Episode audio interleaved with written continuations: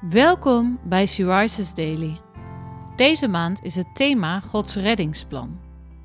En vandaag luisteren we naar een overdenking van Rieneke Joosten. We lezen uit de Bijbel Johannes 1, vers 1 tot en met 4 en vers 14. In het begin was het woord, en het woord was bij God, en het woord was God. Dit was in het begin bij God. Alle dingen zijn door het woord gemaakt, en zonder dit woord is geen ding gemaakt dat gemaakt is.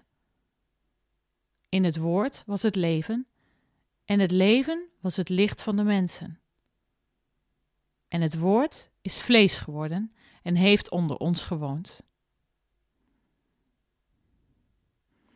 Met het woord wordt in deze tekst Jezus bedoeld. Er staat namelijk, het woord was God, is vlees geworden en heeft onder de mensen gewoond. God die vlees wordt en onder de mensen woont, dat is Jezus. Laten we de tekst eens op die manier gaan lezen. In het begin was Jezus. En Jezus was bij God en Jezus was God. Jezus was in het begin bij God. Alle dingen zijn door Jezus gemaakt, en zonder Jezus is geen ding gemaakt dat gemaakt is. In Jezus was het leven, en het leven was het licht van de mensen. Dan gaat de tekst heel anders klinken, vind je ook niet?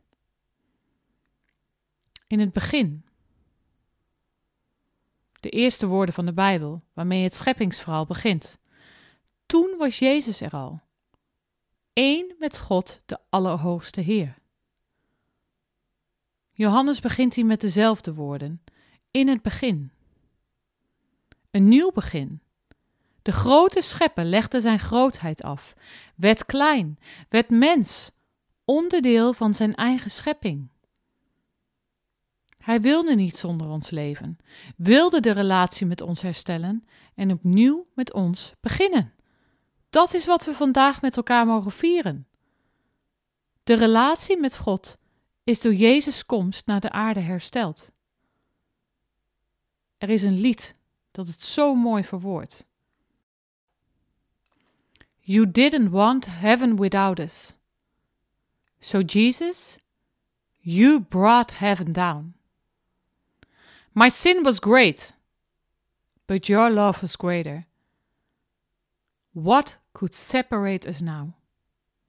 Ja, ook voor jou kwam Hij naar de aarde. Luister eens naar dit lied. What a beautiful name. En laat Jezus' grote liefde en genade tot je doordringen. Ook voor jou.